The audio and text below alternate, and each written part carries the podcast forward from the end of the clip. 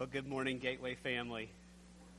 It is great to see you guys this morning. So thrilled that we can gather together and worship the Lord this morning. My, my heart is full seeing your joy and your peace in the midst of all that's going on around us, to see your excitement of singing the Lord's praises and studying His Word. It has done good to my soul to be with you guys this morning, and I am thankful for our opportunity to study God's Word together. Find James chapter 1 in your copy of God's Word. James chapter 1. Over the last 10 weeks, friends, we've been walking through the, the first part of James chapter 1 here. And what we've seen, honestly, is very timely for all that's going on around us, isn't it? James already told us at the beginning of James 1 that we will face trials of many kinds. And so, even this week, as we see the trial of the coronavirus and all that's happening with that, we're not surprised. We've been told that there will be trials of many different types. But if you remember back from the beginning of James 1, James told us that we can have peace and contentment in the trials. Knowing that God is sovereign over all things and He brings good, particularly He builds up our faith in the midst of the trials. And I do pray that as you've dealt with the trials this week of the coronavirus and its spreading, that you've been able to, by God's grace, find peace and contentment, knowing that God will bring good out of these not good situations. James continued and told us that we need wisdom.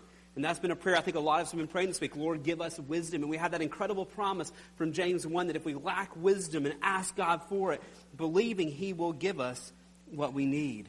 We saw as well in James chapter 1 already the dangers of living for the here and now, the dangers of riches or of poverty, and how James uses that to turn our minds to eternity and to the life beyond. And friends, even this week in the news, as we see coronavirus and hear about deaths and things like that, it turns our hearts to, hopefully by God's grace, to think about not just this life, but what comes forever. And then we've also seen in this, as CJ was just praying, the incredible goodness of God.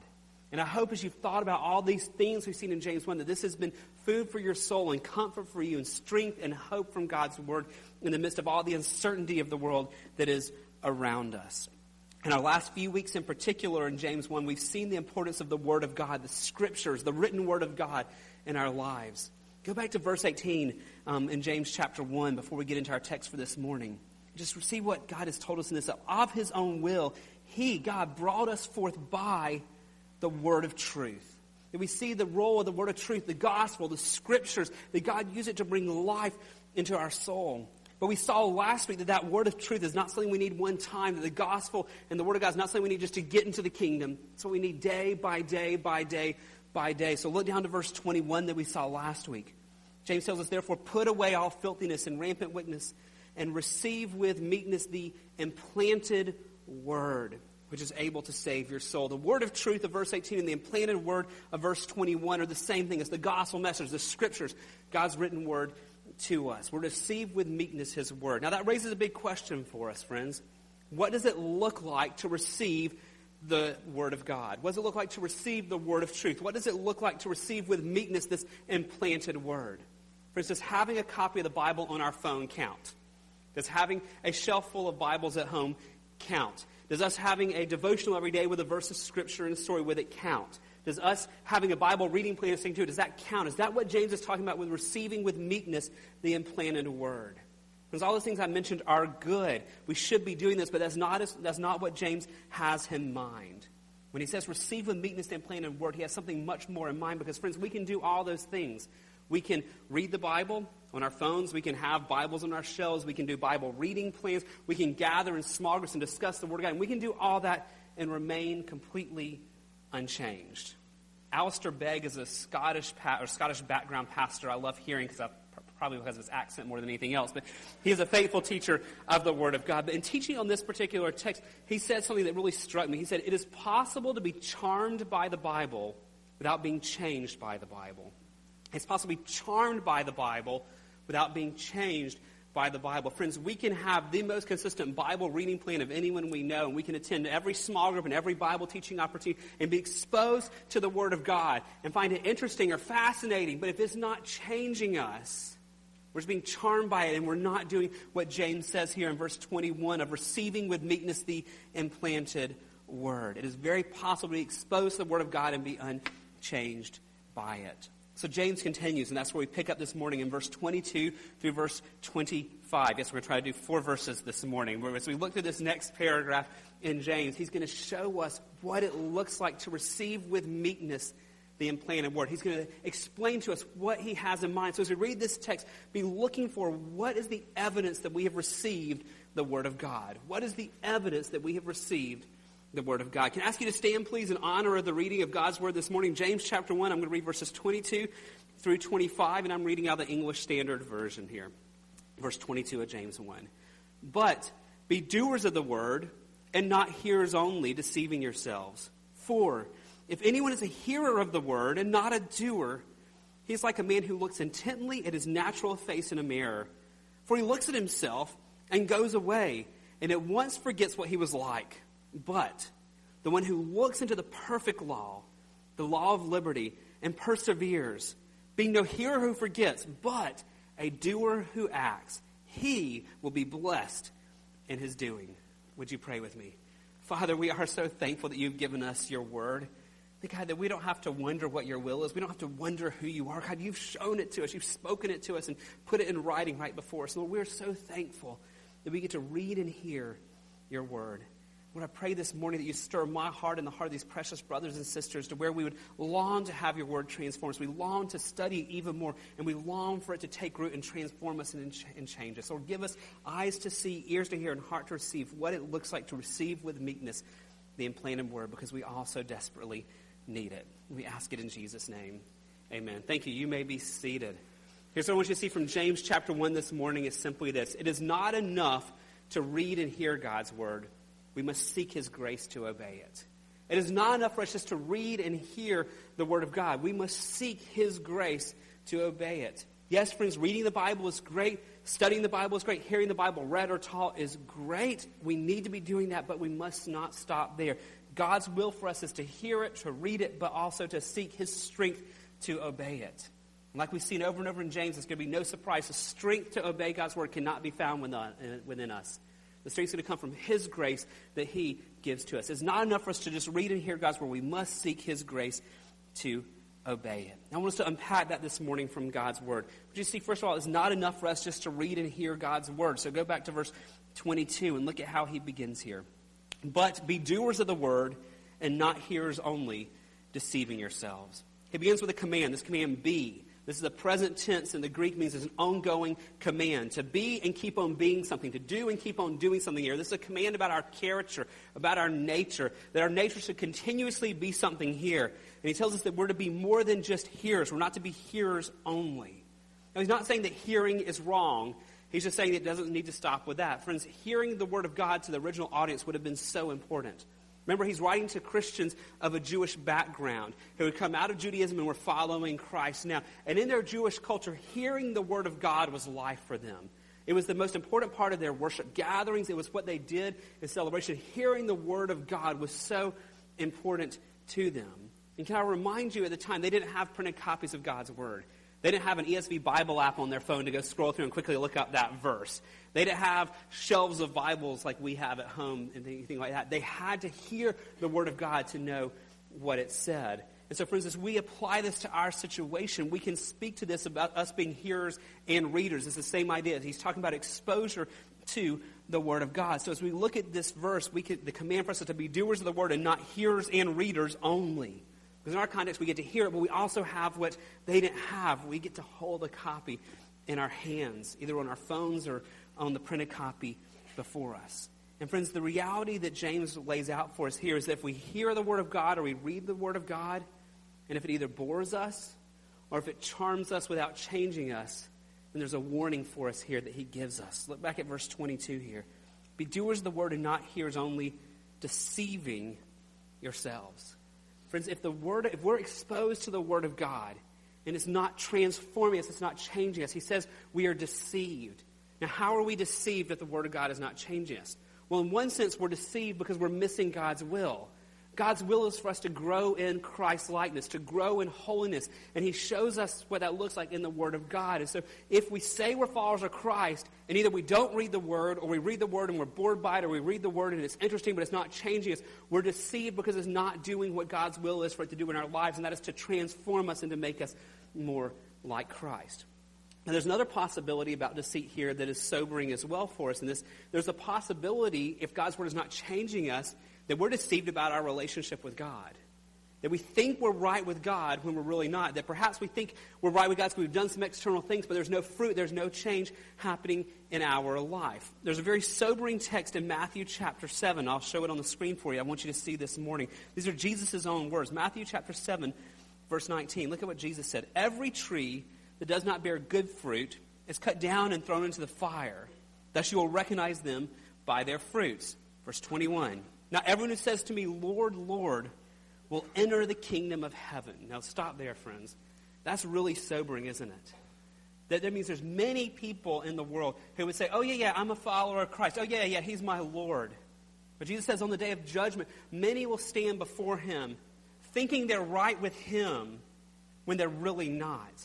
Because they're not a good tree, they're not being changed, there's not real fruit in their life. He goes on to say this in the verse there of what the difference is. He says, On that day, many will say to me, Lord, Lord, sorry, sorry, let me go back here to verse 21. Let me read again. Not everyone who says to me, Lord, Lord, will enter the kingdom of heaven, but the one who does the will of my Father who is in heaven. Verse 22 now. On that day, many will say to me, Lord, Lord, do we not prophesy in your name and cast out demons in your name and do many mighty works in your name? And then I will declare to them, I never knew you. Depart from me, you workers of lawlessness. This is what James is warning us about here. He's taking what Jesus said and applies it here to how we respond to the Word of God. So go back to verse 23 in James chapter 1. He says here, For if anyone, there's that word if, there's a possibility to be deceived. There's a possibility that you and I could be deceived, that we're exposed to the Word of God and we're in a place where we hear the Word of God and we read the Word of God, but there is a real possibility of deceit if it's not changing us. And James wants us to see this so bad. He doesn't just tell us be doers and not hearers only. He now gives us a powerful image to make sure we get this and to get his warning. So look at verse 23. He says, For if anyone is a hearer of the word and not a doer, he is like a man who looks intently at his natural face in a mirror. Is that a person who hears the Word of God, or in our case, reads the Word of God, is exposed to the Word of God, but it's not changing him. They're not obeying God's Word here is like. He's giving us an important image, an important, important comparison. It's like a person who looks intently.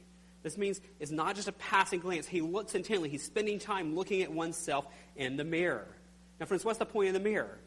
The mirror is to show you yourself, right? You look at the mirror before you left home this morning to make sure your hair's straight and everything's tucked in, right? You know, the mirror shows you what you can't see yourself, right? That's the whole function of the mirror. And James says the image here is a person who's looking, not just quickly running by the bathroom mirror, but they're looking intently at the mirror to see what they're supposed to see. And in particular, here in verse 23, it says they're looking at his natural face.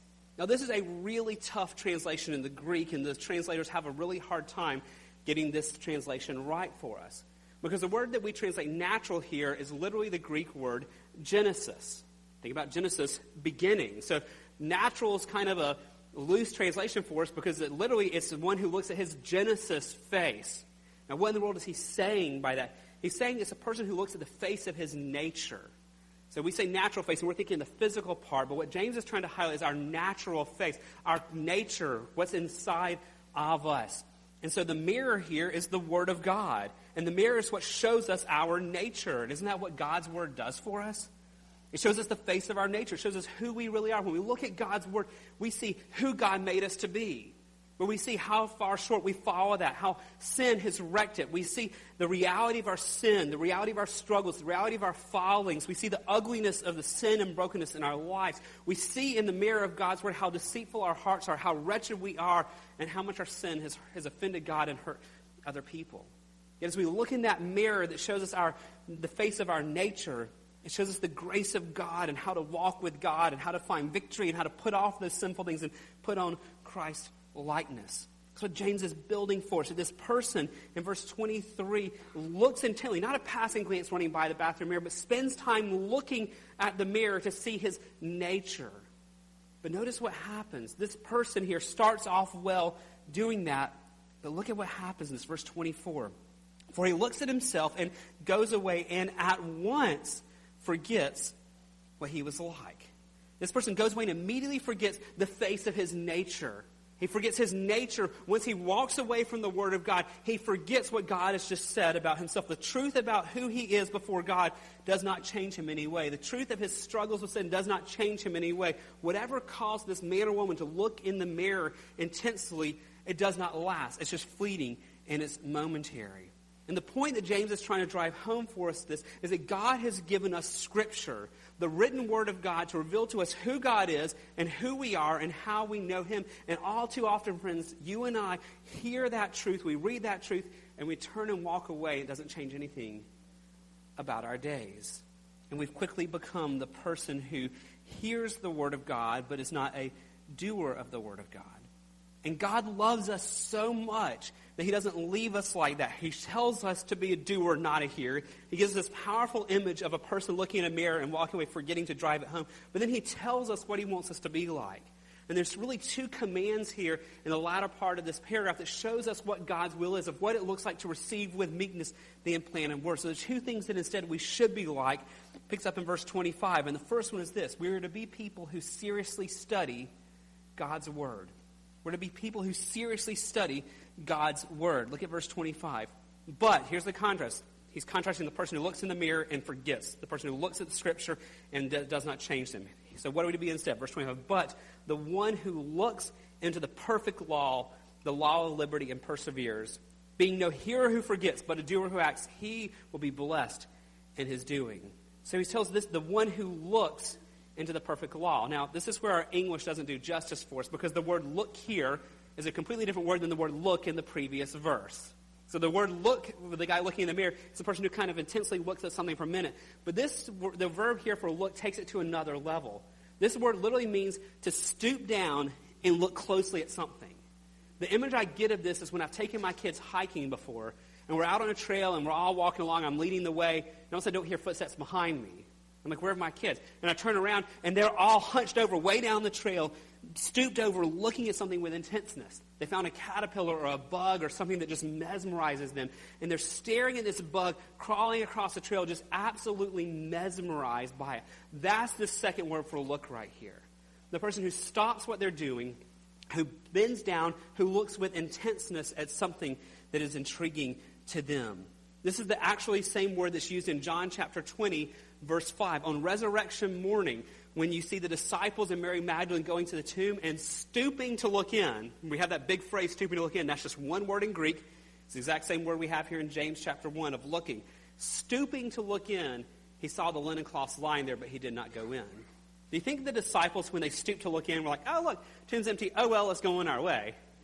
They were intrigued. They were puzzled. And so they stoop and they bend and they look with amazement, just stare and keep on staring at something that amazed them. That's the exact same word. So go back to verse 25 that we have here in James 1. But the one who stoops down and stares with intensely into the perfect law. So what is it we're to study with that seriousness? We're to study the perfect law. Now, James uses some interesting terms here because remember, he's writing to people out of a Jewish background. When they hear the word law, they would think of the Old Testament law, the law of Moses. And he's not discounting that, but he's saying there's something fuller here. He's talking about the, the perfect law, the law that's now fulfilled in Christ. Yes, the law of the Old Testament, but how Christ interpreted, how Christ fulfilled it. That's what Matthew chapter 5, verse 17 tells us when Christ speaks to us and says, Do not think I've come to abolish the law or the prophets. I've not come to abolish them, but I've come to do what? To fulfill them.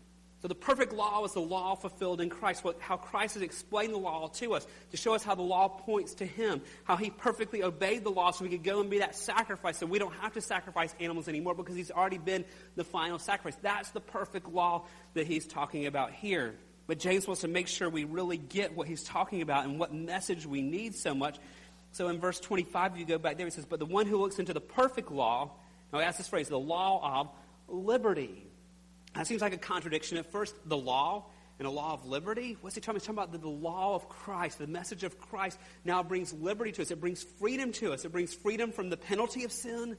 It brings freedom from the power of sin in our life so that we can walk with God. So we see these terms here the law, the law of liberty, the perfect law.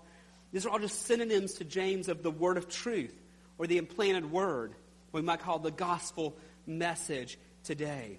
And so James is calling us to stoop down, to ponder, to look at this law, this message of Christ, the gospel, all of Scripture here. And he tells us that we need to listen to it. Again, verse 25. But the one who looks into the perfect law, the law of liberty, and perseveres, being no hearer who forgets, but again, here it is, a doer who acts. And so he tells us we need to study it. But number two, we don't just need to seriously study it, we need to act on what we've learned. So we need to seriously study, but then number two, we need to act on what we learn. We need to seek to obey it. So verse 25 says, We're to be a doer who acts. As we hear the Word of God, as we read the Word of God, we're to respond to what we read in here. We're to desire to follow. We're to strive to do so. And this is so much his point that he bookends this whole section with us. Go back to verse 22 at the beginning of the paragraph. Be doers of the Word and not hearers only. Now go back to verse 25. Be no hearer who forgets, but a doer who acts. He's bookending the whole thing. The first verse and the last verse are both present tense. Be and keep on being doers of the Word of God. Be and keep on being people who study the Word of God. Be and keep on being people who seek to obey God's Word. And again, friends, that's nothing new. This is what Jesus said as well. So back to Matthew chapter 7. I want to reread for you what we read earlier, but keep on going because Jesus continues. So Matthew chapter 7, verse 21. Listen to this again.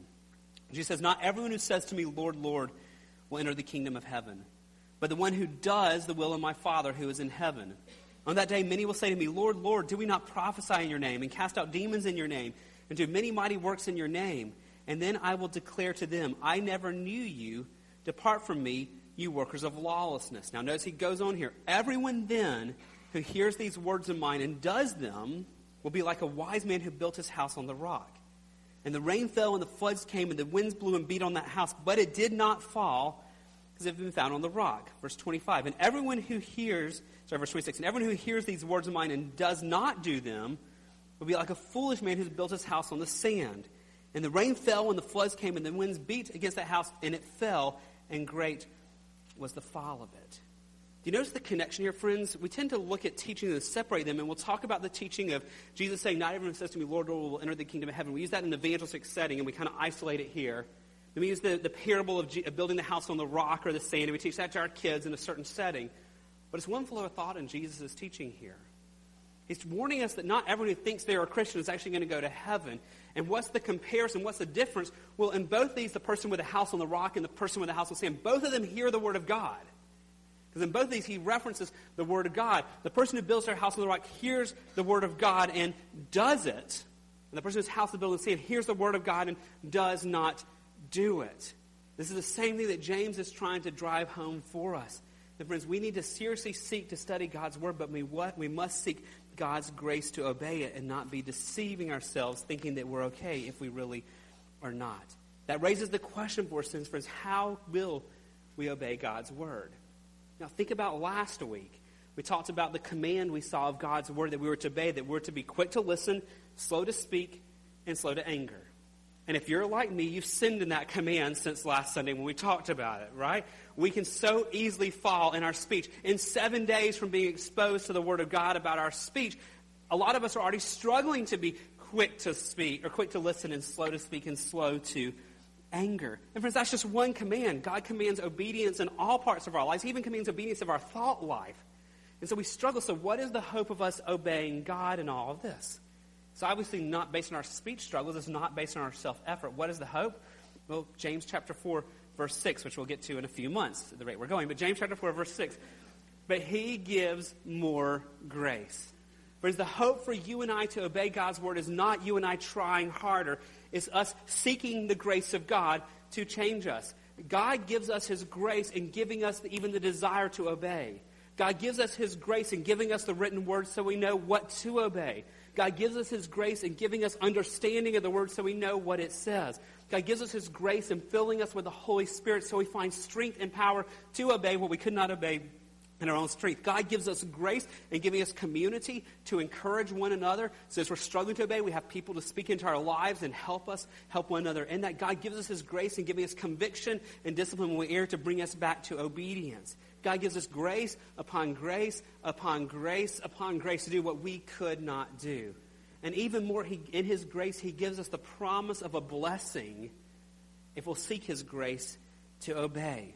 And notice the promise here. Look back at, the, at verse number 25 of James 1. But the one who looks into the perfect law, the law of liberty, and perseveres, being no hearer who forgets, but a doer acts, he will be, what's the next word here? He'll be what? He'll be blessed. Okay, this is a promise from God's word. James already told us at the beginning of chapter 1 that if we persevere in trials, we'll be blessed. Now he says if we persevere in seeking grace to obey, we will also be blessed. So that raises the question what type of blessing do we get from obeying God's word and seeking his grace to do so. Well, this is where it gets frustrating for me because the scholars I read are divided on what the blessing is here. Half say one thing and half say the other. Okay, so about half the scholars I read on James say this blessing is future tense. This is eschatological. This is still to come. This is the blessing of eternity with God. And their point is that if you find obedience coming in your life to the Word of God, that confirms for you that you are a child of God, so you have all the hope of heaven to look forward to. And furthermore, some would add that that blessing is also the promise of rewards in heaven for what happens during this life. Now, about half the scholars say, no, no, no, it's not that. It's present tense blessings. This is the blessing of joy today knowing you're in the will of God. This is the, the, the, hope of today of knowing that God's will for you is good. This is the promises for today. Well, friends, can I suggest we don't have to choose between those? That is not an either or, that it really is both and. That the blessing God's promises are both now and eternity. Yes, today, when we, by God's grace, find strength to obey, we get the blessing of being God's will. We get the blessing of joy. We get the blessing of hope. We get the blessing of knowing that this glorifies God and that we're doing what God has called us to do. But, friends, we also have that future tense blessing still to come. Knowing that these works do confirm that God's grace is changing us, that we're children of God. Knowing that there are rewards in heaven that we can lay at the feet of Christ one day from what's happened in this life. This is a blessing for both now and forever. When by God's grace we study His Word, by His grace we receive it with meekness, and by His grace we let it change us. Friends, it is not enough for you and I simply to read and hear God's word. We must seek His grace to obey. Friends, we have unprecedented access to His word, unlike really any people at any time in world history. Do you realize that? The early church he's writing to, they had to go and have someone with a rare access the Word of God, read it to them. Friends, we can pull it up on our phones wherever we are. We can find it on the internet. We can hear it on the radio. We, can, we have shelves full of Bibles. Friends, we have so much access to the Word of God. The question for us is are we receiving it? It's there, but are we studying it? Are we reading it? Are we hearing it? But then the further question for us is we have access to it. If we're exposed to it, are we now seeking to obey it? Is it something that we're approaching with curiosity? There's something we're running after because we need God to change our lives. And friends, third, are we experiencing the blessing that comes now and forever from finding his strength to obey it? There's a light that I want to give us a real life example of this and related to the situation of the coronavirus this week. When I got to this text and saw how it fell this week, I needed this this week. Because the reality of being doers of the word and not hearers only, when we come to a trial, this is where the rubber meets the road. This is where we have to put feet into action, so to speak, to what God's Word says. God's Word speaks to what our heart and attitude should be towards the trial of a pandemic around us. And the question for us, friends, is are we going to be hearers to hear God's Word, but then, like the person who sees his face and forgets, are we going to quickly get swayed by scrolling through social media or the news and the panic and the selfishness we see? Are we going to be swayed by all that and quickly forget what God's Word, what the mirror of God's Word shows our hearts? Are we going to hear it and read it and seek God's word for his wisdom and then seek his grace to obey? Because God has spoken into this situation that we have today. I want to give you six commands from Scripture this morning that I believe relate to how we approach the coronavirus. And friends, I need to speak these to myself as well because my heart will very quickly not go down the path of these six things that God has given to us I believe speak into our situation. I'm just going to quickly mention them. And as we read them, our prayer needs to be God, am I going to be a hearer who just hears? Am I going to be a doer who hears this and acts on what you say? Number one, do not be anxious. Do not be anxious. Do not be worried. Do not be fearful. Philippians chapter 4, verses 6 and 7. Do not be anxious about how much? Okay, I think the coronavirus is in that. Anything? Anything asterisk except the coronavirus? No. Not be anxious about anything, but in what's the next word? And everything. Okay, that means even in the midst of a pandemic around us so the world doesn't know how to stop. And everything by prayer and supplication with thanksgiving. Oh, yikes, it gets harder now here, right? We're supposed to find a way to pray and talk to God in the midst of this pandemic with thankfulness in our heart. Let your request be made known to God. Verse 7 continues that. And here's a promise here. Talk about blessings now. And the peace of God, which surpasses all understanding, which CNN and Fox News and Drudge Report, all those things don't have, okay? Which surpasses all understanding, will guard your hearts and your minds in Christ Jesus. First command for us do not be anxious, do not be worried, do not be stressed about the situation. Are we going to be hearers only? or by God's grace are we going to be doers? Number two, trust in the sovereignty and the goodness of God.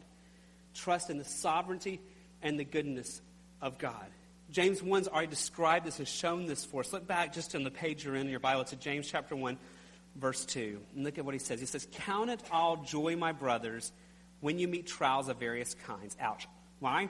For you know that the testing of your faith produces steadfastness, and let steadfastness have its full effect, that you may be perfect and complete, lacking in nothing. So, in this, though it doesn't use the word sovereignty, we see sovereignty here that we talked about when we saw this some weeks ago. The God who is bigger than all takes the not good things of life. And friends, the coronavirus pandemic is not good. It's part of the, the curse and the fallenness of the world. But a sovereign good God takes the brokenness around us and can bring good to his people. He's testing our faith, and he wants to produce steadfastness in you and in me. In the midst of all that's going around in the world, when everyone is in panic, he wants to make us steadfast. We see the sovereignty and the goodness of God, but he doesn't leave us out there hanging on our own. Verse 5 If any of you lacks wisdom, let him ask God who gives generously. There's the goodness of God to all without reproach, and it will be given to him. So we're commanded to not be anxious, and we're commanded to trust in the sovereignty and the goodness of God.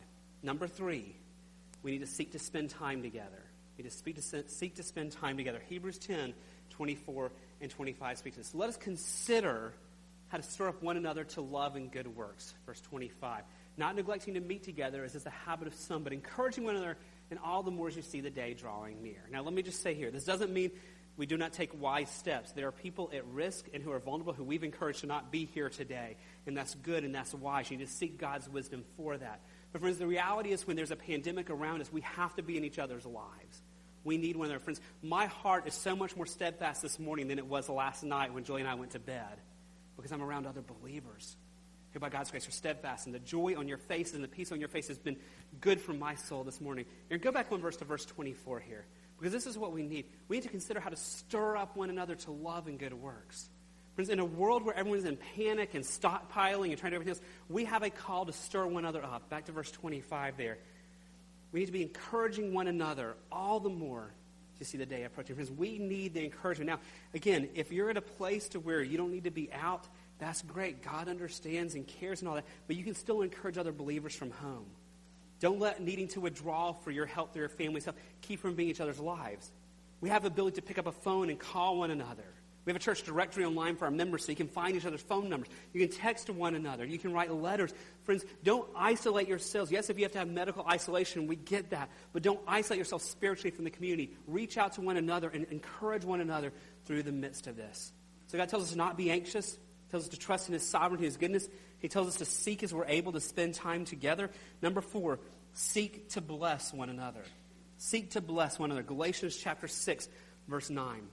Let us not grow weary of doing good, for in due season we will reap if we do not give up. And then verse 10. So then, as we have opportunity, let us do good to everyone, and especially to those who are the household of faith.